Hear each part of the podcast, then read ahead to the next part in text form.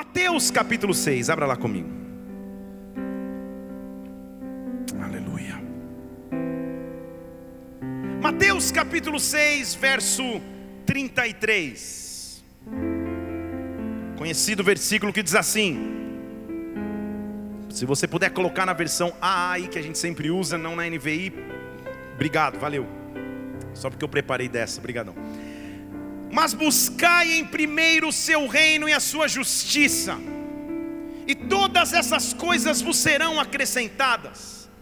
Não vos inquieteis então pelo dia de amanhã, porque o dia de amanhã cuidará de si mesmo, basta a cada dia o seu mal. Será que você pode repetir comigo? Basta a cada dia o seu mal. Fale mais uma vez. Mais uma vez, mais forte. Todos que vivem pela fé, falem. Os que estão em santidade, falem. Os que estão em pecado, digam. Você veio no lugar certo. Feche os olhos, vamos orar. Pai, nós estamos em Tua presença. Nós vemos aqui para adorar o Teu nome quando nós nos reunimos, a Tua presença se manifesta. Já na adoração nós podemos te sentir. Já na adoração nós podemos ver a Tua glória sendo manifesta em nossas vidas podemos fazer declarações de fé e de aliança que temos para contigo. Agora, reunido como estamos, meu Deus, para ouvir a tua palavra, que a tua presença venha sem restrições, que a tua glória nos alimente, que a tua presença nos impulsione. Ah, Espírito Santo, um momento do culto em que nós fisicamente podemos sentir que o Senhor está na casa, por isso vem e se derrama agora sobre nós. Repreende tudo que seria contrário ao teu agir, contrário ao teu mover. Ah, Senhor, que nós possamos possamos mergulhar profundo em Ti e que o Senhor nos instrua e nos direcione, que o Senhor nos impulsione para viver coisas grandes e sobrenaturais. Eu repreendo na autoridade do Teu nome tudo que seria contrário à Tua manifestação aqui, todo medo, toda preocupação, toda distração, toda divagação, que dê lugar à Tua glória e presença, que o Teu reino possa vir agora, que a Tua presença se manifeste agora na terra como no céu. Fala conosco de espírito a espírito e nós antecipadamente te adoramos, te engrandecemos e aplaudimos o teu nome por aquilo que o Senhor já fez em nosso meio. Nós te rendemos glória. Glória! Ei! É muito interessante observarmos como que ao longo dos anos e no decorrer da vida as preocupações mudam. Que antes parecia ser enorme se torna algo tão pequeno. Eu me lembro da época de que as minhas preocupações eram as provas escolares, principalmente as que eram em línguas espirituais, como química e física.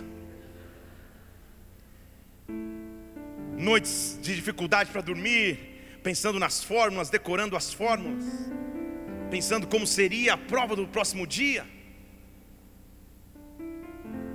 Me lembro quando as preocupações era uma partida de futebol do interclasses, ou o jogo de linha que fazíamos no recreio.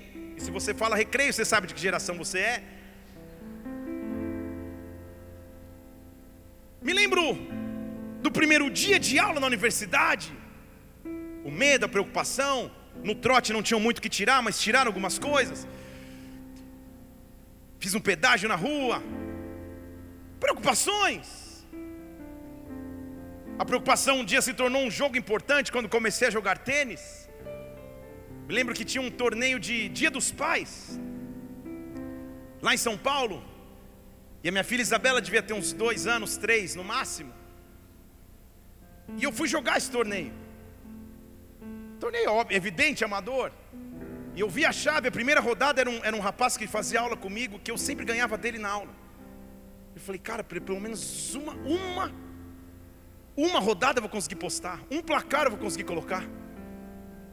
Aquecimento, aquele frio na barriga, eu pensando, cara, é só um, é só é só um lazer, mas você fica preocupado. E quando eu vou dar o primeiro saco, eu escuto alguém gritando, vai papai! E quando eu olho na arquibancada, a pastora Mila, Isabela pequenininho, o Mateus é evidente, não tinha nascido, com camiseta escrito, vai papai! E com minha foto.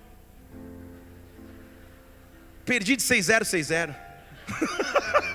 6060. tão nervoso que fiquei. Preocupações. Interessante notarmos que as preocupações mudam ao longo da vida, mas o ser humano sempre se preocupa. Hoje em dia, é evidente, eu não, eu não me preocupo mais com as provas, mas me preocupo quando a minha filha está fazendo provas. Oramos, jejuamos por ela. As preocupações vão mudando. Para um homem, talvez seja sustentar a sua família. Para uma mãe, seja ser uma boa mãe para os seus filhos. Também trazer sustento para a tua casa. Preocupações quando enfermidades chegam. Preocupações insistem em bater em nossas portas. A questão não é se você já viveu uma preocupação. A questão é qual é a preocupação do momento. O que te preocupa agora? Esse versículo foi escrito para momentos como esses na verdade, eu vou voltar um pouquinho nele, para que nós entendamos o contexto.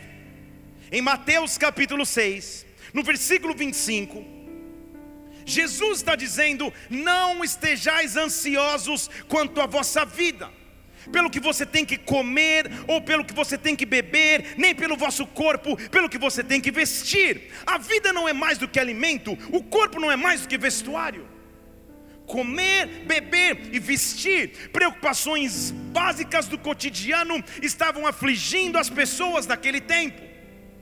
Jesus os faz olhar para o ambiente e diz assim: olhe para as aves do céu. Elas não semeiam, não trabalham, não ajuntam em celeiros, mas o Pai Celestial as alimenta. Você não vale mais do que as aves do céu. Ele continua dizendo: Olha, qual aquele que, por mais ansioso que esteja, pode acrescentar um centímetro, um côvado à sua altura pelo que você vai vestir, porque você está ansioso. Olha para o lírio do campo, como eles crescem, eles não trabalham, eles não fiam. Contudo, nem Salomão e nem Luiz Argati usam uma roupa como essas. o que ele está dizendo é: para que me preocupar? Então ele diz no versículo 30: Se Deus veste a erva do campo, que existe hoje e amanhã está no forno, imagine você, homem de pequena fé, então não se inquiete, dizendo que nós vamos comer, ou que nós vamos beber, ou como vamos nos vestir, porque o vosso Pai Celestial sabe o que você precisa. Deixa eu falar de novo. O vosso Pai Celestial sabe o que você precisa. O vosso Pai Celestial sabe o que você precisa. Ele sabe o que te preocupa agora. Busque então em primeiro o reino e a sua justiça, e todas as coisas vão ser acrescentadas. Não se inquiete mais pelo amanhã. O amanhã vai cuidar de si mesmo. Basta a cada dia o seu mal. Eu estou aqui para profetizar sobre as nossas vidas, independente do que você enfrente agora, independente do que possa ter ocorrido na tua história, vai amanhecer, vai amanhecer. O período de noite pode ter durado por um ciclo, o período de dúvidas pode ter durado por um ciclo, o período de preocupações pode ter durado por um ciclo, mas Deus está provendo para o teu amanhã. Eu quero que você levante uma de suas mãos aqui, porque enquanto nós estamos aqui nesta casa, Deus está dizendo a você: vai amanhecer, o período de noite vai passar, o período período de ausência de respostas vai passar, o período de dúvidas vai passar. Creia, confie, Deus tem um amanhã de esperança para ti. Vai amanhecer sobre a tua vida, vai amanhecer sobre a tua casa. Hey!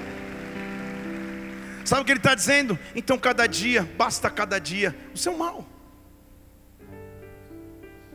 O dia pode ter sido maravilhoso, amanhã é um novo dia. O dia pode ter sido terrível, amanhã também é um novo dia.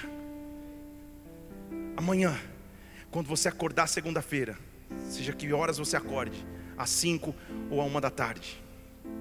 Não olha para ninguém, principalmente se for adolescente. Independente do momento que os teus olhos se abrirem, vai amanhecer. Vai amanhecer.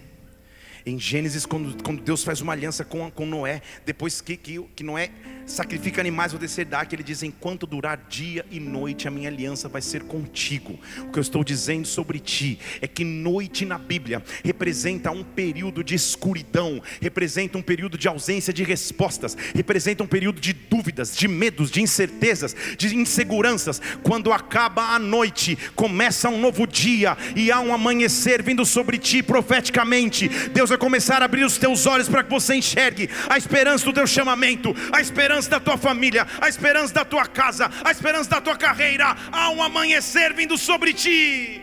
Por que eu estou dizendo isso? Porque a Bíblia nos alerta sobre esse amanhecer. Na verdade, Apocalipse capítulo 22. Perceba como Jesus se apresenta. Apocalipse capítulo 22. Último capítulo da Bíblia. Que em breve chegaremos. Quem está nos 100 dias comigo aqui? Tem, quem está só para ver ainda? Tem mais? Isso. Já fomos mais. Levanta de novo a mão, deixa eu ver. Isso. Tem uns três que lembraram que estão. Então, aleluia. Vamos até o fim. Se não tiver, continua. Se não tiver, continua, foi demais. Se não tiver, começa. e se está, continua. Apocalipse 22, veja o que ele diz. Eu, Jesus. Está falando em primeira pessoa, é o próprio Jesus falando. Eu enviei o meu anjo para falar em favor das igrejas. Olha como ele se apresenta. Eu sou a raiz e a geração de Davi, a resplandecente estrela da manhã. Deixa eu falar de novo. Jesus Cristo está dizendo ser a estrela da manhã. Estrela da manhã é uma expressão que significa que é a única que brilha. Quando, as, quando todas as outras já não estão, mas é atividade, é uma estrela da manhã. Estrela da manhã significa aquela que rompe com o um período de escuridão. Estrela da manhã é o primeiro facho de luz que acaba com o rastro das trevas. Estrela da manhã é aquele capaz de dizer: vai amanhecer sobre toda área escura, sobre toda área tenebrosa, sobre todo ataque do inimigo. Eu sei que o Espírito Santo está aqui sobre nós, dizendo sobre ti: vai amanhecer sobre os teus filhos, vai amanhecer sobre as tuas emoções, vai amanhecer sobre a tua vida. Eu chamo estrela da manhã, vem sobre nós nesta hora, reluz a tua luz sobre nós agora. Ei! Na minha adolescência, eu tocava contrabaixo na igreja e tinha uma música que dizia: És a nossa estrela da manhã. Cordeiro Santo que nos deu a paz. Quem sabe aqui? Tem alguns sabendo, ó, vocês estão? Te louvamos a Senhor. Estrela da manhã. Há uma estrela preparada para o teu amanhecer. A noite não dura para sempre, a insegurança não dura para sempre. Estrela da manhã está vindo reluzir sobre ti. Eu estou dizendo que a tua semana vai começar diferente, os teus dias vão começar diferentes. O período de noite vai acabar porque vai amanhecer em o nome do Senhor Jesus Cristo. Como eu sei, a Bíblia diz. Não estou dizendo um ano antes, não estou falando dois anos antes, estou falando 400 anos antes. Malaquias capítulo 4 é o último capítulo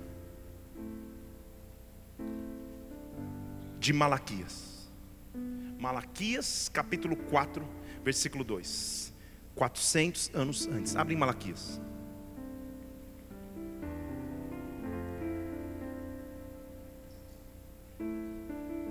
Se você ainda não achou Malaquias, finge bem, ninguém percebe, lê no telão, abre qualquer página, faz uma cara espiritual. Malaquias capítulo 4. Versículo 2: Para vocês que temem o meu nome. Tem alguém que teme o nome do Senhor aqui? Deixa eu falar de novo. Tem alguém que teme o nome do Senhor aqui? Ele vai dar outro nome para a estrela da manhã. Para você que teme o meu nome, nascerá o sol da justiça.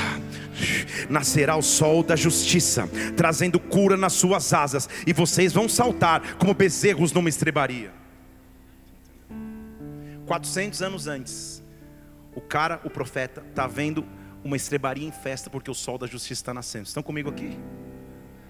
E ele diz assim: este que nasce nessa estrebaria traz cura nas suas asas, e você vai fazer festa. E depois que esse sol da justiça nascer, você, versículo 3, vai pisar os ímpios, porque deles se farão cinza debaixo da planta dos vossos pés. Naquele dia que eu prepararei, diz o Senhor dos exércitos, o sol da justiça está brilhando sobre nós, o sol da justiça vindo sobre a tua vida, o sol da justiça vindo sobre a tua casa, estrela da manhã, sol da justiça, a acaba com o período de escuridão, acaba com as noites ei, que roubavam fé, que roubavam paz, que roubavam alegria. Eu estou vindo na autoridade do nome que está acima de todo nome, para dizer que chegou a hora do teu amanhecer, chegou a hora de um tempo novo sobre ti. Vai amanhecer sobre a tua vida. Se você crê, dê um brado ao Senhor e adore-o.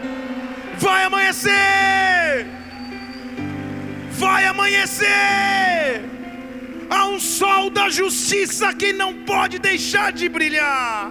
Ei, amanhecer significa disposição para começar de novo, significa disposição para caminhar. Então a pergunta é: que período de noite parece não acabar na tua história? Você já entendeu que eu não estou falando da noite natural? Eu estou falando de um período difícil e tenebroso, que muitas vezes enfrentamos, em muitas áreas. De repente você entra num deserto emocional, de repente espiritualmente você não sente a glória de Deus como já sentia, financeiramente a noite parece perdurar. Qual é o período de noite? Qual é o período de dificuldade? Vai amanhecer. A visão profética que Deus me deu a preparar essa palavra foi um sol da justiça começando a brilhar. E quando essa luz começa a resplandecer, independente de onde você estiver, quando o sol da justiça vem, ele é a estrela da manhã, ele é o sol da justiça, ele é a luz que brilha quando todos os astros já não tem mais brilho, ele é a luz que continua a brilhar. Eita, aleluia! Tem um pentecostal pelo menos, aleluia! Eita! É terra, o cara gritou, é aleluia! É glória a Deus, é a estrela da manhã, é a raiz de Davi, é o sol da justiça que está brilhando sobre nós. Eu não sei se você sente, mas eu estou confrontando o período de trevas que achou que roubaria a tua paz, que achou que roubaria a tua fé, que achou que roubaria a tua esperança. Ah, nesta igreja, Barabassou, um sol de justiça que se prepara para brilhar. Eu estou dizendo: os teus dias serão melhores, porque um sol de justiça vai reinar sobre a tua vida se você crer, dê um brado ao Senhor e adore-o aqui. Ei! Fale para alguém, vai amanhecer. Fale para outra pessoa, vai amanhecer. Amanhecer, posso começar a pregar? Repres... Aleluia. Já dei uma corda, o cara agora se empolgou. Essa eu nem entendi que ele gritou, só Deus, mas amém. Vai amanhecer. Amanhecer significa uma nova disposição. Deus está derramando uma disposição nova. Quando amanhece é quando a esperança vem de novo. Quando o fim de semana é maravilhoso. Estamos vindo para a igreja agora no carro, eu e meu filho. E ele conversando comigo, pai, quando eu crescer, eu vou ter aula de sábado. Ele tem oito anos. Eu falei, filho, talvez quando você estiver no terceirão. Ele falou, ah, então eu não quero ir. Eu falei, você nem chegou lá. Só tem oito anos, você já está dizendo que você não quer ir na aula. Ele falou, não, não quero ir. Eu falei, não, mas tem que ir, filho. aula de sábado tem. O terceirão às vezes tem aula de sábado. Ele, pai, mas sábado não é um dia santo para Deus? Eu falei, onde você. Onde você aprendeu isso? Eu falei, mas o que, que te disse? Ele falou, pai, todo mundo sabe. Eu falei, tá bom. Explicar para ele o conceito do que é um sábado. Fim de semana é maravilhoso, feriado é maravilhoso. Costuma-se dizer que a segunda que é difícil. Depois de um fim de semana, depois de um descanso, acordar segunda-feira para muitos é difícil. Não para aqueles que têm o sol da justiça. Tua segunda-feira vai ser diferente teu ânimo vai ser diferente, a disposição vai ser diferente, porque cada segunda-feira é o início de uma oportunidade nova para que Deus cumpra suas promessas sobre mim, para que Deus derrame glória sobre mim. Eu estou profetizando sobre a tua semana que vai entrar, testemunhos que você vai viver. Deus está soprando disposição nova sobre nós. Vai amanhecer, igreja, vai amanhecer. Um sopro de vida vai vir sobre nós. Amanhece. O amanhecer significa a disposição para continuar crendo, mesmo quando as promessas de Deus não estiverem tão claras sobre mim. Porque em Gênesis capítulo 22 diz que um dia Deus chega e prova Abraão. Você conhece a história de que ele não podia gerar filhos, Deus o concede um filho em sua velhice e na velhice de Sara, chamado Isaac. Deus chama Abraão e diz assim: Abraão, onde você está? E ele diz: Eis-me aqui. Ele diz: então faz o seguinte: pega o teu filho, teu único filho, Isaac, aquele que você ama, vá para a terra de Moriá, oferece-o ali em holocausto, sobre um dos montes que eu vou te mostrar. Há orientações que Deus nos dá, que elas se tornam totalmente incompreensíveis. Meus irmãos, nem antes e nem depois da narrativa bíblica, Deus pediu para qualquer pessoa sacrificar alguém. Não é um modo de adoração que Deus aceita o sacrifício físico de alguém. E por que ele está pedindo o holocausto de um menino? Vai, sobe no monte, apresenta o filho que eu sei que você ama a mim, oferece-o em sacrifício. Amanhecer significa disposição para obedecer. Amanhecer significa disposição para crer, mesmo quando não fizer sentido. Amanhecer significa que as promessas de Deus não poderão ser roubadas, porque olha o que a Bíblia diz no versículo 3: Levantou-se Abraão à tarde, de noite ele levantou ao amanhecer, mais especificamente de madrugada, de manhã bem cedo. Quem levanta cedo, já dizia o sábio teólogo, que Deus ajuda quem cedo madruga. Quem levanta cedo está levantando com disposição para que o dia comece. Eu não sei o que vai acontecer neste dia, eu não entendi o pedido de sacrifício, mas pela manhã eu vou me levantar para obedecer a voz do meu Deus. Ele prepara o sacrifício corta a lenha e parte até onde Deus o mandou ir. Ao terceiro dia ele vê e levanta os olhos de longe. Presta atenção. Ele diz para os seus moços: Fiquem aqui, porque eu e o jovem iremos até lá, e depois de adorarmos, voltaremos. Você entendeu? Deixa eu ler de novo. Só ele e Deus sabem que ele está indo sacrificar o menino. Mas olha o que ele diz para os seus servos: fiquem tranquilos, eu vou subir, nós subiremos e nós voltaremos. Ninguém vai ficar lá em cima, não sei o que vai acontecer, mas não vai ficar. Vocês estão comigo aqui? Ao amanhecer, o que ele estava dizendo é: Eu posso não entender todos os planos de Deus agora mas se eu obedecê-lo, eu sei que Ele vai cuidar de mim. Amanhecer significa, Senhor, os teus planos não podem ser frustrados sobre a minha vida, as tuas promessas não podem ser roubadas sobre a minha história. Eu sei que o Senhor prometeu através de Isaac. Eu sei que o, meu, que o ventre de minha esposa era adormecido. Eu sei que eu já não tinha mais vigor físico. E o Senhor, mesmo assim, nos concedeu um filho. Não é agora que as promessas que o Senhor me deu vão embora. Eu ainda não entendo todos os teus planos. Mas ao amanhecer eu me levanto para obedecer a Sua voz. E quando eu subir ao monte, eu vou voltar adorando. Eu confio, vai amanhecer. Eu tenho segurança, vai amanhecer. Eu tenho esperança, vai amanhecer amanhecer, eu estou vindo contra tudo aquilo que roubaria a promessa de Deus sobre a tua vida. Enquanto eu falo aqui, na atmosfera profética desta casa, há palavras que foram liberadas, há promessas que um dia foram concedidas. O inimigo não vai roubar nenhuma delas. Confie, vai amanhecer. Se levante para adorá-lo, se levante para exaltá-lo, porque Deus nunca perde o controle. Vai amanhecer sobre a sua vida, Abraão. Só vai. Os dois representam extrema confiança. Porque eles sobem, você conhece a história, né, sobre ela que eu vou pregar. Tem um momento que o menino fala: "E aí, pai? Tá tudo pronto, mas cadê o cordeiro?" Ele fala: "Deus proverá, filho. Fica tranquilo." E o que para mim chama mais atenção, porque a essa altura, Isaac tinha aproximadamente uns 13, 14 anos pelo menos. E Abraão era um senhor idoso. E não é só Abraão que obedece, Isaac consente.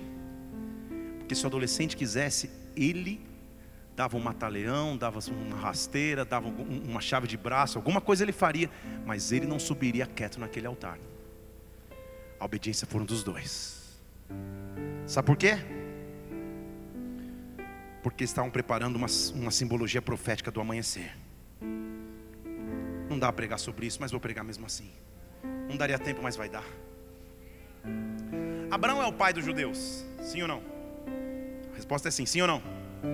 Deus fala para ele, pai dos judeus, me dá o seu filho, ele dá. Sabe o que é o princípio de reciprocidade? Quando você faz, a outra parte faz igual. Isso na diplomacia acontece muito. Você precisa de visto para entrar nos Estados Unidos, o americano precisa de visto para entrar no Brasil. Pai dos judeus, me deu seu filho, eu dou. Porque lá na frente, os judeus vão pedir a mim o meu filho. E porque Abraão obedeceu, Porque Abraão entregou em fé. Quando chega a hora de vocês pedirem, fiquem tranquilos. Eu vou entregar a vocês o verdadeiro amanhecer eu vou entregar a vocês o verdadeiro amanhecer. Deus conhece a tua obediência. Acorda amanhã dizendo: Senhor, eu vou obedecer a tua voz, eu vou obedecer teus mandamentos. Levanta de manhã cedo e apresenta ao Senhor tua aliança com Ele. Ah, quem confia que vai amanhecer, não duvida das promessas de Deus, mas continua na certeza, na segurança de que Deus vai cumprir as suas promessas. Eu vou subir e eu vou voltar de lá em adoração. Eu vou subir e vou descobrir que meu Deus é um Deus girê porque ele, você sabe a história. Ele, na hora que vai sacrificar, aparece um anjo e fala: Não, já testei teu coração, está tudo certo. E quando ele olha nos arbustos, tem um, tem um cordeirinho ali, preparado para o sacrifício. Você lembra disso? Eu fui pesquisar. A gestação de cordeiro é aproximadamente nove meses, semelhante à do ser humano. Aquele cordeiro não se materializou ali. Nove meses antes, o papai cordeiro, a mamãe cordeiro saíram de um culto de casais, tiveram uma noite romântica, e a mamãe cordeiro começou a gestar um bebê, e ficou nove meses com o bebê na sua barriga, esperando o momento adequado para que aquele bebê fosse utilizado. Vocês estão comigo aqui? Girê no original não significa o Deus que provê. Estamos acostumados a, a, a tratar com o direito, Senhor, eu preciso de 100 reais amanhã. Ele fala, um Deus que só intervém na crise. Isso não é girê. Girê no original é o Deus que vê antes. O Deus que antevê. Nove meses antes do cordeiro precisar estar nos arbustos, ele já sabia, precisa. Eu vou falar em português para você. O que você precisa para dezembro de 2023, ele está fazendo hoje. O que você precisa para janeiro de 2025, ele está começando agora. O que você precisa para daqui a cinco anos? Ele está começando nessa noite. Isso é o Jeová Jireh. Você nem passa por dificuldades porque ele antevê, porque ele vê antes. Tudo que eu preciso para conhecer esse Jireh, para conhecer essa provisão, é entender que ele é o Deus do amanhecer. Então, ao amanhecer, eu me levanto para cumprir as suas promessas. Eu me levanto para obedecer a sua voz. Eu me levanto para mostrar a confiança que eu tenho em ti. Vai amanhecer sobre a minha vida. Levante uma de suas mãos aos céus. Jeová Jireh, o Deus que vê todas as coisas antes, começa a prover para os teus filhos o que eles nem mesmo sabiam precisar. Faz algo sobrenatural, meu Deus. Ei, que um amanhecer novo venha, que uma esperança nova venha, que uma glória nova venha, em o nome do Senhor Jesus. Dê um brado ao Senhor e adore-o aqui. Ei, vai amanhecer. Amanhecer significa travessia. Josué, um grande servo de um homem chamado Moisés. Um dia Moisés sobe num monte, chama um Uber Fire e vai embora. Não volta nunca mais. Josué fica chorando e agora? Deus fala: acabou, é com você. Ele tem que assumir a autoridade que até então era de outro. E Deus dá uma promessa a ele: vocês vão entrar na terra prometida vocês vão conquistar aquilo que gerações estão esperando. Você vai ser o cumpridor das promessas em Israel. Promessas de anos, promessas de décadas, promessas de centenas de anos estão sobre você, Josué. Você vai cumprir. Não sabe o que ele faz? Josué capítulo 3, versículo 1. Levantou-se Josué ao amanhecer. Vocês estão comigo aqui? Levantou-se Josué de madrugada e pousou diante do Jordão antes de atravessá-lo. Amanhecer significa contemplar com os olhos o último obstáculo que falta para que eu entre e acesse a terra prometida. Amanhecer é tomar posicionamento para que as promessas de Deus se tornem visíveis e reais. Ah, eu e você sabemos que o Jordão se abriu, que o povo atravessou, que as águas pararam desde cima, como eu falei semana passada. O desafio era grande, mas ao amanhecer eu vou atravessar. Ao amanhecer eu vou receber estratégias. Ao amanhecer Deus vai fazer coisas novas sobre mim eu estou profetizando amanhecer sobre a tua vida, amanhecer sobre a tua história. Chega diante do Jordão, porque você vai atravessar. Sabe o que Josué fez? Ele aprendeu o segredo. Você sabe a história, ele atravessou o Jordão. Ele se posicionou ao amanhecer. Ele atravessa o Jordão, chega diante de uma grande cidade chamada Jericó, toda cercada de muros. Deus dá a ele uma estratégia para que ele pudesse conquistar Jericó. E sabe o que diz Josué capítulo 6, versículo 15? No sétimo dia, levantaram-se bem de madrugada. Fale comigo, ao amanhecer. Vocês estão entendendo que na Bíblia não tem coincidência? Eles se levantam bem de madrugada e rodeiam a cidade sete vezes. A gente diz que ele deu sete voltas nos muros de Jericó. Mentira, ele deu seis e no último dia deu mais sete. Em um dia só ele teve o vigor de todos os outros. Para quem está em Deus no amanhecer, o maior vigor vem no final. Quando era para você estar tá cansado, o maior vigor vem. Eles estão ali quietinho, dando volta, dando volta mas eles estão no amanhecer, rodeando a cidade por sete vezes. E quando eles rodearam pela sétima vez, versículo 16 diz que eles tocaram as trombetas, e Josué falou: Gritai, gritai, o Senhor vos entregou a cidade. Isto era ao amanhecer, começou ao amanhecer. Quando amanhece, as muralhas vão ao chão. Quando amanhece, Deus me dá força para conquistar. Quando amanhece, eu avanço mesmo diante de obstáculos. Eu estou profetizando sobre as nossas vidas. Vai amanhecer, vai amanhecer. O período de noite não vai durar para sempre, vai amanhecer sobre nós. Se levanta com disposição, ei, porque não tem muralha que permaneça na minha frente quando amanhece. Sabe quem descobriu um, um mistério ao amanhecer? 1 Samuel capítulo 17, versículo 20. Davi se levantou no meio da tarde. Davi se levantou ao amanhecer. Vocês estão comigo aqui? Davi se levantou de madrugada, deixando as ovelhas com um guarda, e partiu como Gessé lhe tinha dito. Chegou no arraial onde estava saindo uma ordem de batalha, dando gritos de guerra. Se você não lembra, este é o momento que ele chega e escuta Golias ameaçando o exército dos filhos de Deus. E esse é o momento que ele decide lutar contra Golias ao amanhecer. Quando amanhece, é hora propícia para derrotar gigantes. Quando amanhece, é hora propícia para que os gigantes comecem a cair ao chão. Ah, ele se levanta de madrugada. Deixa eu ler esse versículo, deixa na tela esse versículo, meu Deus. Ele se levanta de madrugada, deixa as ovelhas com um guarda. Você lembra comigo que ele estava cuidando de ovelhas quando caiu um óleo sobre ele? E Samuel ungiu o rei. Isso já tinha passado tempo, gente. Ele continuava lá com as mesmas ovelhinhas. Só que um dia o pai fala para ele: Ó, vai levar queijo na guerra, vai levar um leitinho para seus irmãos. O cara que foi ungido rei está com uma função tão mínima, mas amanheceu. Deixa eu falar de novo, mas amanheceu.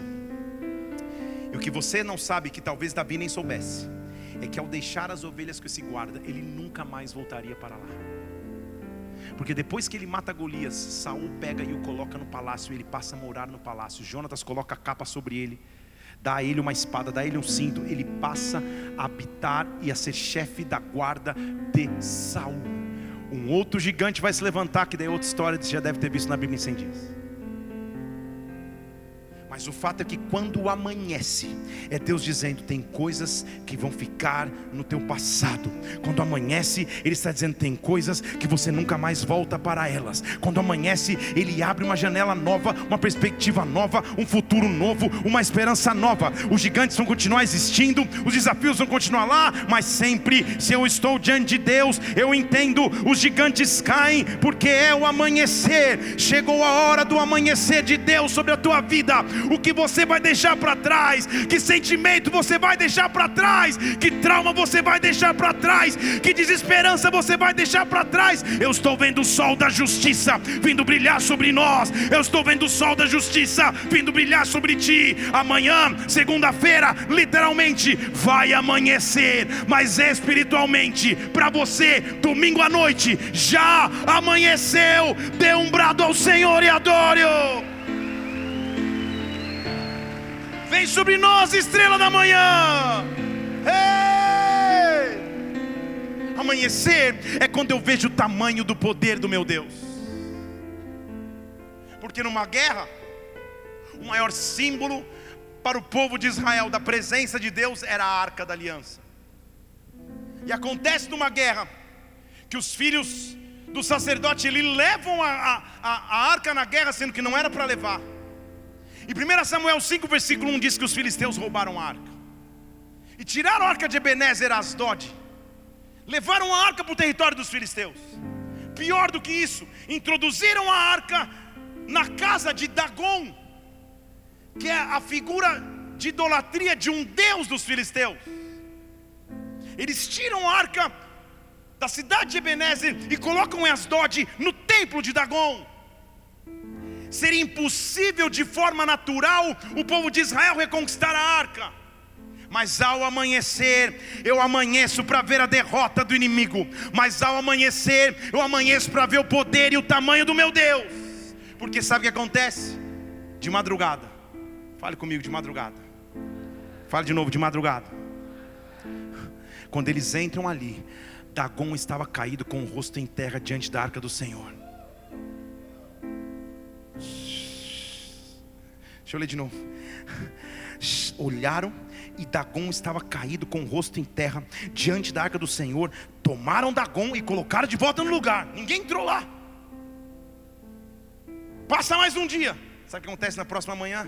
No outro dia, de madrugada, quando eles olham, Dagon estava caído. Agora não era só o rosto em terra, a cabeça de Dagon e as suas mãos estavam cortadas. Só o tronco ficou de Dagon, porque Deus mostrou o tamanho do seu poder. Amanhecer é Deus mostrar poder diante do inimigo. Amanhecer não é para amanhecer com ameaças, não é para amanhecer com medo, não é para amanhecer acuado. Quando o amanhecer de Deus vem sobre nós, quando o amanhecer de Deus vem sobre nós, é o poder dele sendo manifesto. Eu estou dizendo: vai amanhecer, vai amanhecer, vai amanhecer. O poder de Deus vai se manifestar sobre a tua vida ao amanhecer. Então, cuidado com o que eu vou falar agora, se você disser amém. Eu estou dizendo, Deus vai começar a te acordar de madrugada. E alguém pensou: como que eu vou acordar se eu não estou nem dormindo? Deus vai te dar o sono dos justos. Chega de ficar com insônia desesperado. Você vai descansar, mas Deus vai te despertar no turno da noite, porque Ele quer amanhecer contigo, Ele quer revelar estratégias para você. Ele quer mostrar o quanto Ele tem planos para a tua história. Vai amanhecer. O salmista entendeu qual que era a esperança dele. Ele diz Salmo 88, versículo 13: Senhor, eu clamo a Ti de madrugada. De madrugada a minha oração chega à Tua presença. Madrugada, não sei que horas é para você, se é três da manhã, quatro da manhã, cinco da manhã, meio-dia, mas o teu amanhecer tem que ser madrugada na presença de Deus tem que ser madrugada na presença do Pai. Oferece ao Senhor a premissa do teu dia, amanhecer. Quando os homens da igreja se reúnem toda segunda-feira, seis horas da manhã aqui, não é à toa. Eles estão oferecendo a sua madrugada ao Senhor. Eu quero te convidar para vir amanhã, inclusive. Tem amanhã, não tem? Seis horas da manhã. Vem.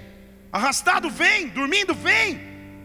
Vem, vem buscar a presença de Deus de madrugada, porque o salmista entendeu qual é a base. Não é só dizer amanheceu, glória a Deus, que aleluia. Ele diz: não. Salmo 127, versículo 1: Se o Senhor não edificar a casa, em vão trabalham os que edificam. Se o Senhor não guardar a cidade, em vão vigia a sentinela. É o Senhor que vai guardar. É o Senhor que vai guardar os teus filhos, é o Senhor que vai guardar teu esposo, é o Senhor que vai guardar tua esposa, é o Senhor que vai guardar tua família, é o Senhor que vai guardar tua casa. Eu preciso do Senhor, porque se eu não tiver o Senhor, olha o que ele diz: inútil seria levantar de madrugada repousar tarde, comer o pão de dores, porque ele supre aos seus amados enquanto dormem. Então você não entendeu? Olha para o teu lado, vê se a pessoa do lado está dormindo. Se está, já acordou agora. Você entendeu o que ele está me falando aqui?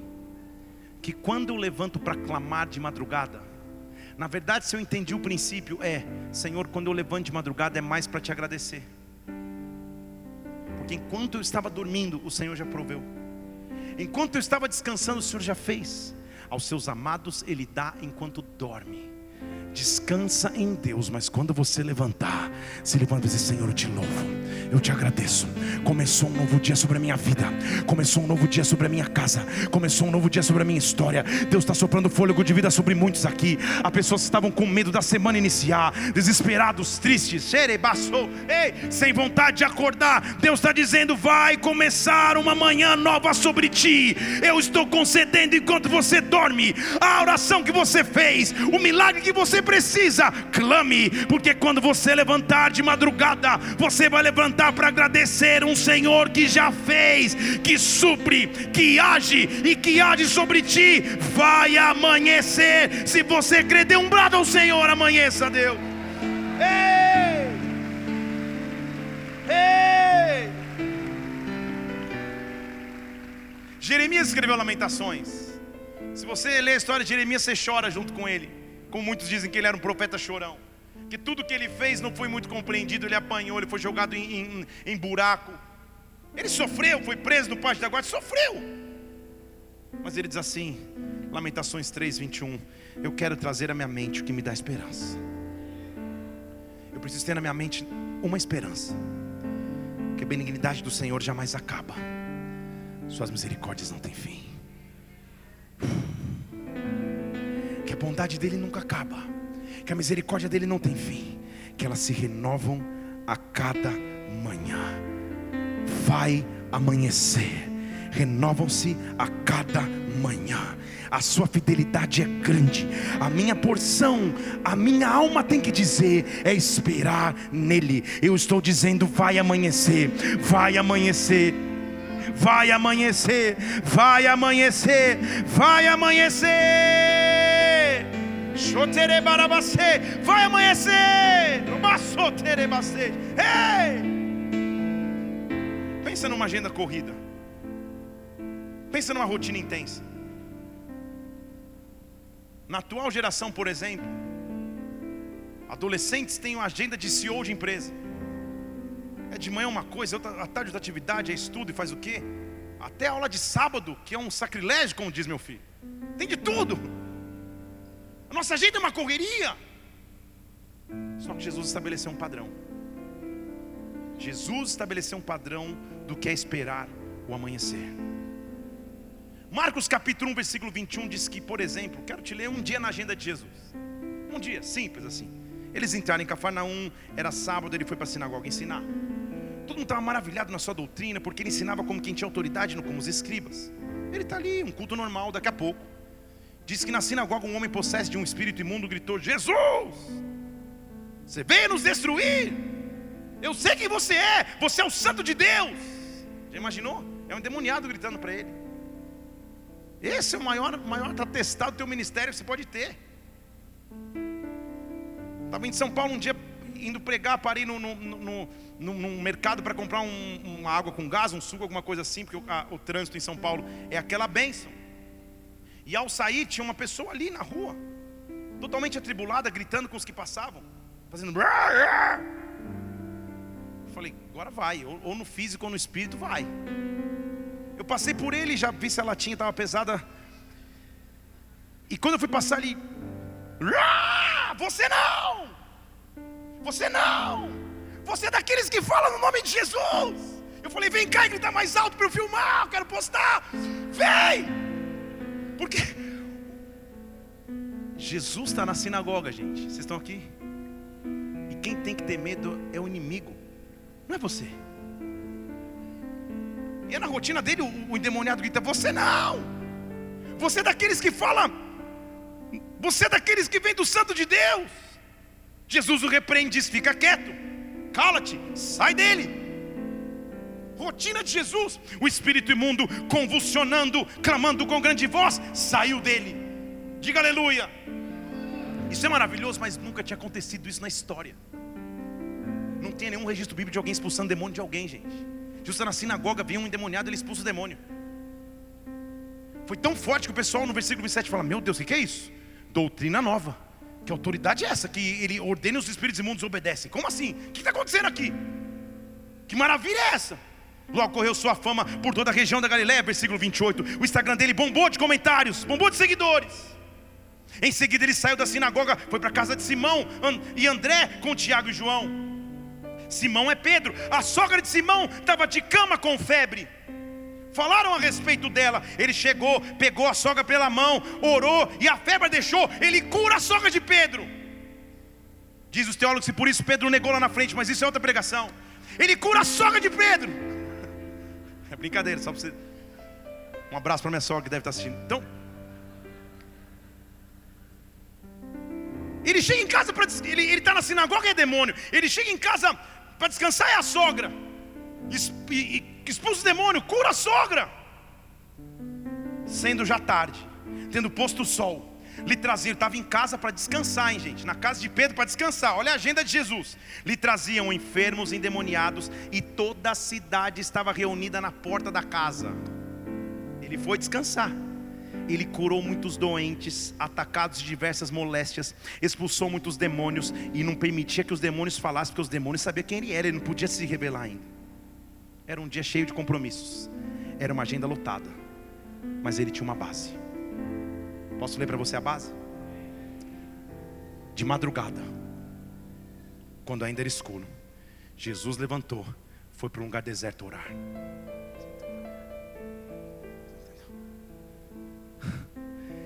passa um dia cheio de atividades. Quando ele vai descansar, a cidade se reúne na porta, ele vai curando, curando, curando, curando, aí ele vai descansar. Só que ele sabe que quando amanhece, eu tenho que ter um compromisso. Quando amanhece, eu tenho que mostrar com quem eu tenho aliança. Ele é Jesus. Ele não precisa conversar com o Pai, ele é Jesus, ele é o próprio Pai na terra. Só que ele quer estabelecer um padrão. Então toca o alarme, ele acorda e ele vai. Põe na tela o versículo de novo. De madrugada, quando era escuro, ele se levanta, vai para um lugar sozinho orar. Eu amo o Jesus das multidões, mas como eu amo Jesus da oração. Eu amo Jesus das multidões e dos milagres, mas como eu amo Jesus, o Jesus dos montes isolados, dos locais de oração. Deus está te chamando ao amanhecer, para que você seja cheio da glória, para que você seja cheio da presença, para que ao amanhecer você mostre com quem você tem aliança. Foi tão cedo que os discípulos acordam e Simão vai procurá-lo. Onde você estava? Está todo mundo te procurando. Ele diz: Vamos para lá, vamos para outro lugar. Vamos para outros povos vizinhos, para que eu pregue ali. Foi para isso que eu vim. Foi para isso que eu vim. Ou ele pregava, ou ele orava. Ou ele pregava, ou ele orava, ou ele expulsava demônio, ou ele orava. Jesus só estava em multidões, porque individualmente ele sabia o que era amanhecer. Deus quer que você tenha momentos de amanhecer com Ele, momentos de glória na presença dEle, para que você manifeste o fogo, para que você manifeste a glória. Você tem que produzir fogo em secreto. Há um preparo para ter um novo dia com Ele. Eu estou dizendo, Deus vai começar a te acordar de madrugada. Vai amanhecer, vai amanhecer, vai amanhecer. Aí eu começo a entender o que eu estou com Ele. O Salmo 30 diz no versículo 5: A ira dele dura só um momento, o favor dele está na vida. O choro dura uma noite, mas pela manhã, mas pela manhã, mas pela manhã Deixa eu dizer de novo, pela manhã, mas pela manhã, mas pela manhã vem um cântico de júbilo, mas pela manhã vem a alegria. Eu estou profetizando sobre o teu período de noite. Chegou a hora, Deus está derramando alegria renovada sobre ti, glória nova sobre ti, esperança nova sobre ti. Pela manhã ele vem, pela manhã ele vem, pela manhã ele vem, pela manhã ele vem. Ei, o que trazia trevas, o que trazia escuridão, o que trazia afastamento, nesta hora dá lugar para o sol da justiça, para a estrela da manhã que se manifesta. Ei.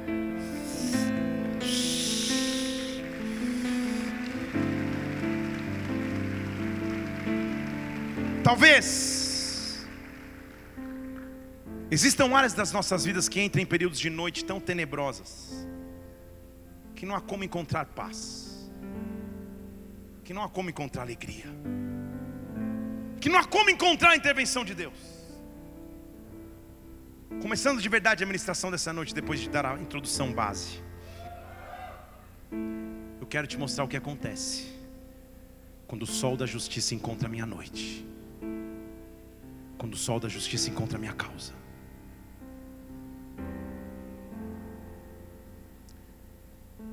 Há uma lei que eu estudava na escola que os opostos se atraem. Sou tão bom que eu não sei nem de que matéria era, mas eu lembro. Não era só um filme romântico, mas os opostos se atraem. Costumo brincar que eu sempre pedi a Deus e sabia que minha esposa seria uma adoradora, uma cantora afinadíssima.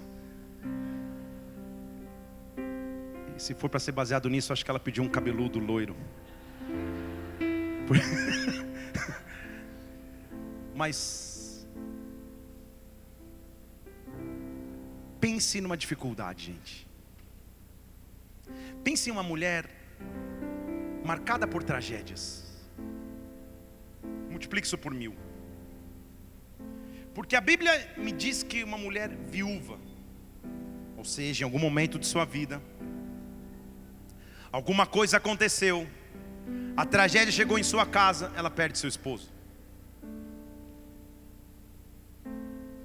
Com alegria, mesmo sendo possível ter um pouco de alegria num cenário de morte na sua casa, dado que seu esposo morreu, ela ainda tem um filho, filho único. Não há explicação também como o fato é que o filho também morre. Emocionalmente é destruição, financeiramente é desespero. Porque na cultura judaica, se você perde o esposo, talvez o teu filho, se já tiver idade, te sustenta. E se você perde os dois? Que período de noite maluca é esta? Onde tudo que eu tinha de segurança, onde tudo que eu tinha de alegria, onde tudo que eu tinha de paz foi embora. Ei, que noite é essa que não acaba nunca? Como eu posso ter alegria? Como eu posso ter fé? Como eu posso ter esperança? Esta noite veio para acabar com tudo. Ei. Só que essa noite não sabe é que o sol da justiça está vindo me encontrar. É que a estrela da manhã está vindo encontrar meu caminho. Então lá vem Jesus. Onde Jesus andava tinha uma multidão. Ele vem andando com seus discípulos e uma grande multidão o seguindo, indo em direção a uma cidade. Contudo, diz a Bíblia que ao chegar numa cidade chamada Naim, perto da porta da cidade vinha uma outra multidão. Põe o próximo versículo na tela. Uma multidão que carregava um cortejo com um defunto. Ele era filho único, de mãe viúva, que saía com grande multidão da cidade. Está percebendo os encontros? Uma multidão com Jesus e os discípulos, todos querendo milagres, aquela alegria, aquela festa, ele é Jesus. Ele está indo em direção à cidade. Outra multidão está vindo com tristeza, com morte e com desespero. Uma multidão representa o sol da justiça, a estrela da manhã. Outra multidão representa uma noite interminável e a desesperança que se alojou. Vocês estão comigo aqui? São duas multidões. Eu não sei qual delas você faz parte. Eu sei para qual delas você vai migrar depois do milagre. Porque eu estou dizendo que o período de noite vai acabar. Que o período de noite não dura para sempre que o período de desesperança não não dura para a eternidade. Aquela mulher está tão fixada na morte, está tão fixada nas perdas, que perceba comigo, ela não tem força nem para clamar, ela não clama nada, o seu foco está no filho que morreu e na viuvez que lhe abateu. Estão comigo aqui? Ela está num período de noite profunda. E talvez você esteja assim hoje. Talvez ao som da minha voz, áreas da sua vida são tão escurecidas em trevas. Mas alguém vindo ao teu encontro nessa noite, alguém que te encontra. A procissão da mulher é um cortejo fúnebre para enterrar um filho. Mas Jesus está chegando na cidade. Eu ia pular aqui, mas eu falei não. Não virarei um meme assim tão fácil. Jesus está andando e a mulher também. Os opostos se atraem. Jesus carrega a vida, aquela mulher carrega a morte. Jesus é a estrela da manhã, aquela mulher vive uma noite que parece não acabar. Vocês estão comigo aqui? O que para mim mais chama atenção nesse texto é o versículo 13. Jesus está em multidão, gente. Ele está ocupado demais. Mas quando ele olha, ele se compadece. Não foi a mulher que gritou, não foi a mulher que clamou, não foi a mulher que pediu socorro, não foi a mulher que pediu ajuda, foi o meu Senhor que viu, foi o meu Senhor que viu a condição de morte, foi o meu Senhor que viu a condição de desesperança. Ah, quando a estrela da manhã chega, mesmo que eu não peça, Ele invade as minhas áreas mortas, mesmo que eu não peça, Ele invade as minhas áreas de luta. Há uma luz vindo sobre ti, há uma estrela começando a brilhar. Jesus olha para ela e se compadece. A primeira coisa, ele não tinha nada com aquilo. Não era dele o problema, não era dele a história, mas ele está vendo um cortejo fúnebre com um menino, com uma mulher ao lado. Ele é Jesus, ele sabe tudo, ele sabe que ele é viúvo, ele sabe que ele é a mãe, mas ela não pede ajuda. Ele olha. E o que Jesus vai falar para ela não tem nenhum sentido. Ele olha para ela e diz assim: Não chora. O quê? Você vai dizer para mim não chorar? Eu estou perdendo um filho e eu já sou viúva, meu filho único foi embora, eu não tenho que chorar. Será que você entende profeticamente o que Jesus está dizendo para ela? Não chora. Em outras palavras, ela como se estivesse dizendo: calma, vai amanhecer. Calma, vai amanhecer. Calma, eu não perdi o controle. Calma, só você acha que você está indo para o enterro, mas o meu pai, porque eu digo que eu não faço nada a não ser que meu pai faça, eu não falo nada a não ser que meu pai fale. Então meu pai me mandou ir até a porta da cidade, porque o Serebastej, ele sabia que exatamente na mesma hora que você estivesse saindo, eu estaria entrando. Ok, as multidões iam se cruzar, a multidão da vida ia encontrar a multidão da morte. Então eu digo a você: não chora. Não chora, não chora. Deus está dizendo: alguém aqui não chora mais, não se desespere mais. Vai amanhecer, vai amanhecer. Eu não sei como, mas vai amanhecer. Ei. Nessa hora as multidões devem ter parado. Você pensa na cena comigo, dá vontade de fazer um filme. Uma multidão vindo, outra multidão chegando, Jesus fala para a mulher: Tudo bem? Não chora mulher não fala nada. Porque talvez ela não tenha força nem para falar mais. Não há registro de fala desta mulher. Mas sabe o que Jesus faz? É nítido na tradição que não se pode encostar em nada morto. Não se pode. Mas o povo estava levando o esquife, que é como se fosse o caixão da época caixão fechado, é, é tipo uma tábua, por assim dizer, que a pessoa fica deitada em cima. Sabe o que Jesus faz? Entendeu? Os caras achando que eu levar um menino para enterrar ele. Deixa eu falar de novo.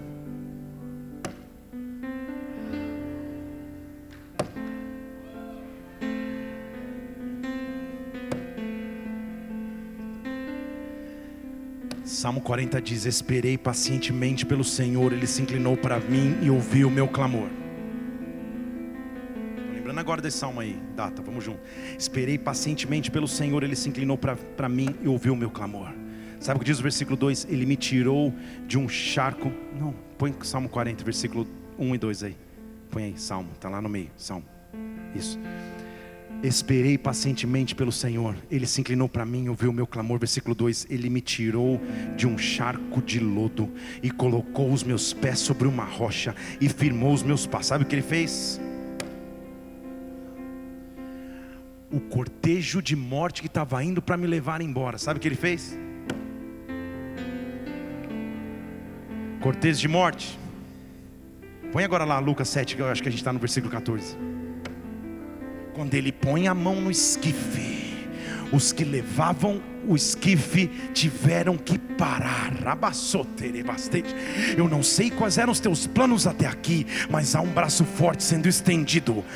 Há uma luz que está chegando para tocar as áreas mortas. Eu não tenho medo de tocar as áreas mortas. Eu não tenho de tocar nem medo de tocar nas dificuldades. Pare! Cortejo de morte, pare! Planos de enterro, parem, ei, porque a partir de agora, quem assumiu o controle sou eu. Parem, catarabacê. Ah, o período de noite parece que não acaba, o período de noite parece que não termina. Rabassou, recatarabastej. Parem, ei. Se você achou que já era louco, ele falar com uma mãe, não chora, seguro que ele vai fazer no próximo. Ele para e ele fala para o morto.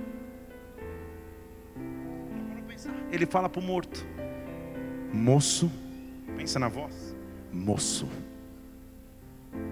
eu digo a você, levanta. O que você não entende é que talvez na cultura, aquele menino para já estar indo para o enterro, deveria ser o terceiro ou quarto dia de sua morte. Ele está morto, morto, morto de verdade. Morto mesmo. Não é que ele morreu há 10 minutos. Já passaram-se alguns dias que ele está morto, ele está indo para o enterro. A viúva, mãe de filho único, está chorando. Jesus fala: Não chora. E a galera está indo com, com, com, com o cortejo. Ele pode parar. Morto. Já parou pensar nisso, gente? Eu digo a você: levanta, levanta porque nesta hora, a multidão que caminhava com ele e a multidão que caminhava com ela, todos se tornaram espectadores. Porque nessa hora a multidão que sabia o que era vida e a multidão que sabia o que era morte, todas têm que ouvir o comando de uma voz. O que eu estou dizendo é que todos aqueles que acompanharam a tua história, seja nos momentos bons ou seja nos momentos ruins, vão ter que ouvir a voz de alguém dizendo: pare, pare, barabastej, planos de morte, pare, planos de confusão, parem, barrabassou. Eu estou dizendo sobre a tua vida, planos de tristeza, parem, planos de desesperança, parem, planos de medo, parem, pensamentos suicidas, parem, oh, espírito de divórcio, pare, medo, pare, falência financeira, pare, há um braço forte sendo estendido nesta noite, tocando no esquife, ei, mudando os teus planos, pare. Ei, vai amanhecer, pare. Se gera doido falar com a viúva, ele fala com o menino morto. Moço, como se estivesse. Moço, ô moço, levanta, levanta, levanta.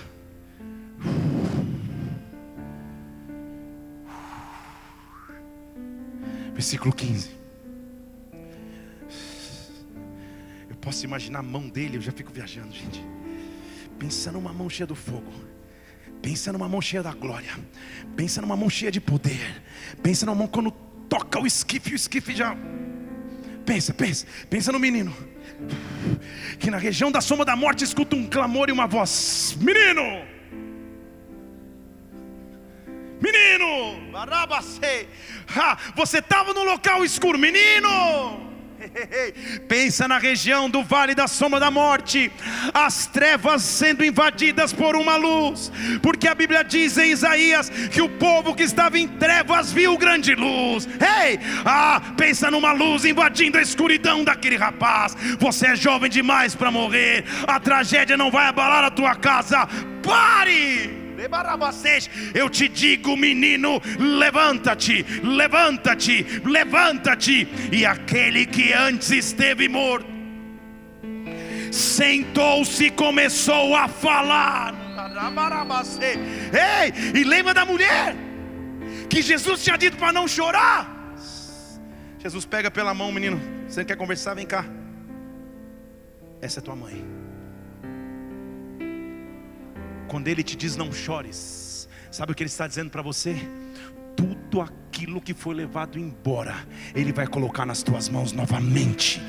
Tudo aquilo que se que representava noite, tudo aquilo que representava escuridão, tudo aquilo que representava medo, nesta noite, berebarabastej.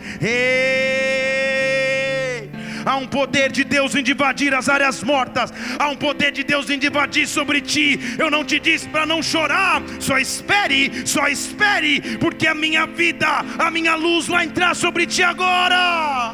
Ei! Quando isso aconteceu, diz a Bíblia, que um medo se apoderou de todos.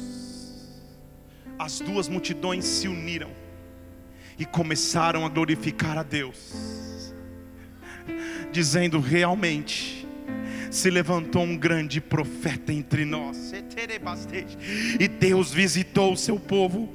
Eu estou dizendo para você: a morte não tem poder sobre a vida, a tristeza não tem poder sobre a alegria, a angústia não tem poder sobre a paz. Igreja, eu estou afirmando: vai amanhecer. Eu estou dizendo: vai amanhecer sobre a tua vida, sobre a tua casa, vai amanhecer. Hey! Isaías capítulo 9, versículo 1. Vou ver o 2. O povo que andava em trevas viu uma grande luz. Os que habitavam na terra de profunda escuridão, resplandeceu a luz. Para cada área de escuridão, há uma luz se preparando para brilhar. Senhor, tu multiplicaste a este povo a alegria, ele aumentaste. Todos se alegrarão de ti, porque chegou a hora da colheita, chegou a hora daqueles que repartem os despojos de guerra. O Senhor quebrou o jugo da carga, o bordão do seu ombro, o cetro do seu opressor. Ei, todos que estavam no meio do tumulto, toda a capa revolvida em sangue vai ser queimada, vai ser de pasto ao fogo. A guerra vai acabar, por quê? Porque um menino vos nasceu.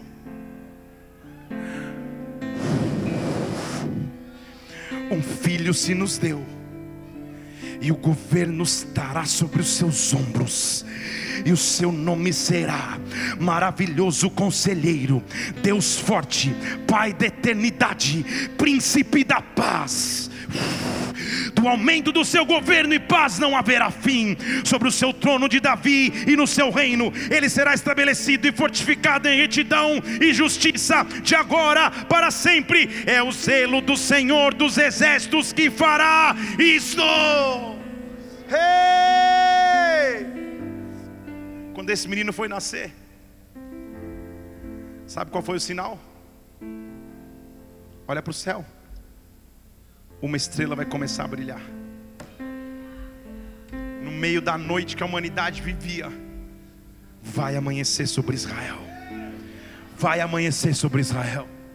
Eu sei que agora são nove horas da noite, mas eu estou dizendo sobre a tua vida amanheceu, sobre a tua vida amanheceu, sobre a tua vida amanheceu. Eu não sei que noite você vinha atravessando, eu não sei que escuridão você vinha vivendo, mas uma coisa eu sei: Barabassou, aquele que para o cortejo de mortes está neste lugar, aquele que diz não chores mais está neste lugar, aquele que estende as mãos para profetizar vida está neste lugar. Nós vamos começar a adorar a Deus agora, e eu estou dizendo: vai amanhecer, vai amanhecer amanhecer sobre a tua vida. A noite já passou, as misericórdias de Deus se renovaram. Oh!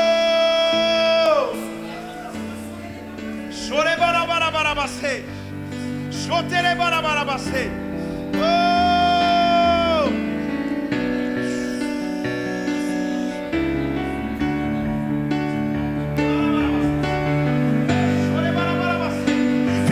Lugar, levante suas mãos está amanhecendo sobre ti, sobre ti. Vamos.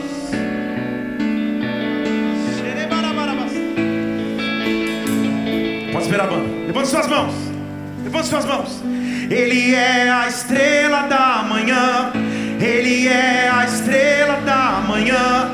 E ele brilha, e ele brilha, e ele brilha neste lugar. Ele é a estrela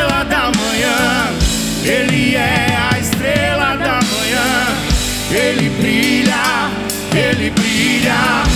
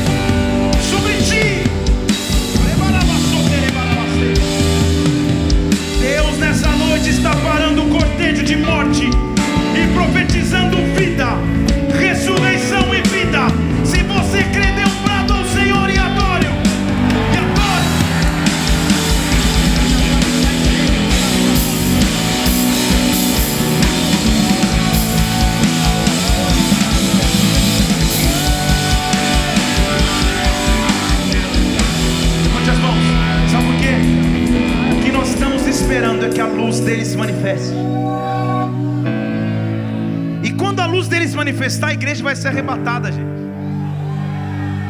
Num piscar de olhos, como a Bíblia diz. Mas eu quero dizer que o teu triunfo começa na terra.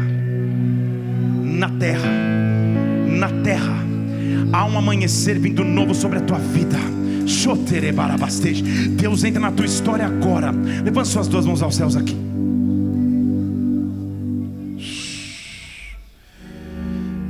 és adorado entre nós.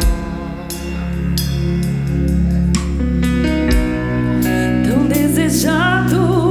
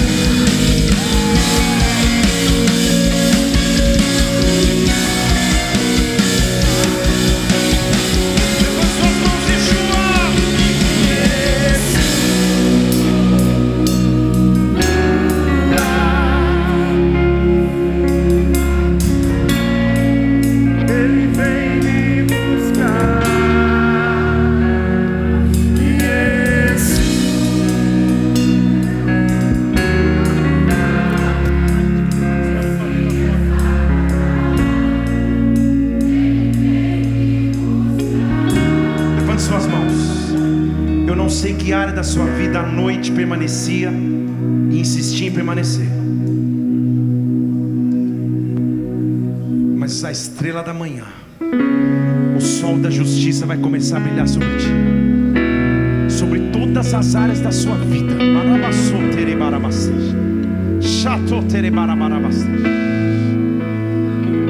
Eduardo, Deus te trouxe nessa casa hoje para te reafirmar da tua chamada,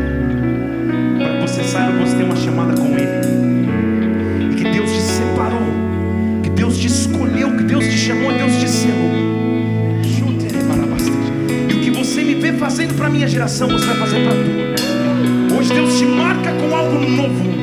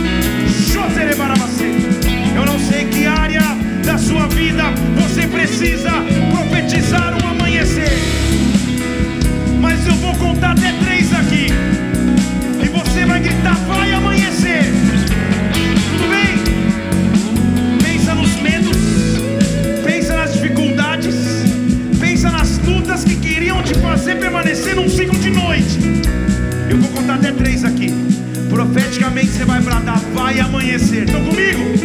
Estão comigo? O sol da justiça vem sobre nós. O sol da justiça vem sobre a tua vida. O sol da justiça vem sobre a tua casa. Vem sobre nós. Sol da justiça. Vem.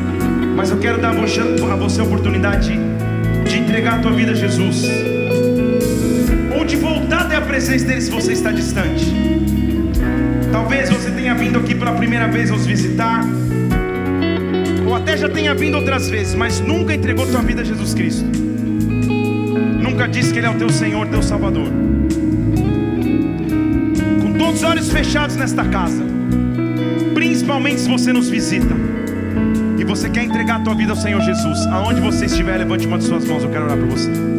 Aleluia, aleluia, aleluia. Estou vendo vidas em toda essa casa. Se você quer voltar ao Senhor, levante suas mãos, aleluia, aleluia, aleluia, aleluia, aleluia, aleluia. Tua mão está estendida e aleluia, Deus sabe e conhece a tua história. Ei! Há um homem que ainda não levantou as mãos, eu vou te esperar.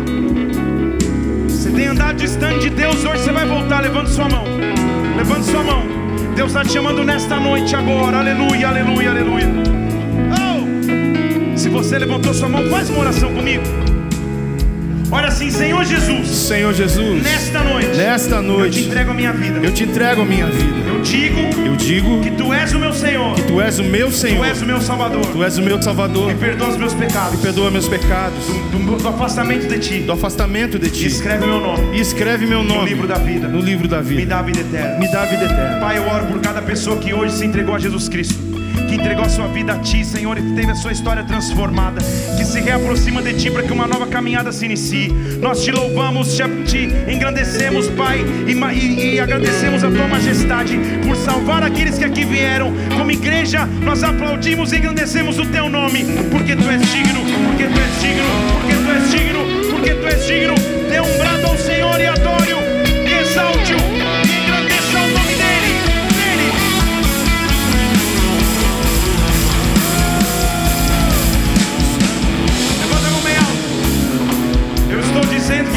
amanhecer sobre a tua vida. Igreja, vai amanhecer sobre a tua história.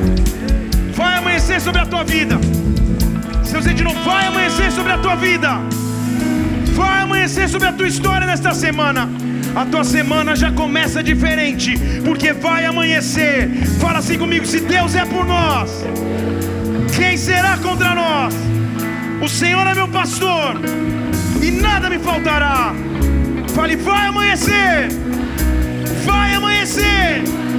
Olha para alguém e diz: vai amanhecer. Olha para outra pessoa e diz: vai amanhecer. Vamos orar todos juntos. Pai nosso, estás nos céus, santificado seja o teu nome.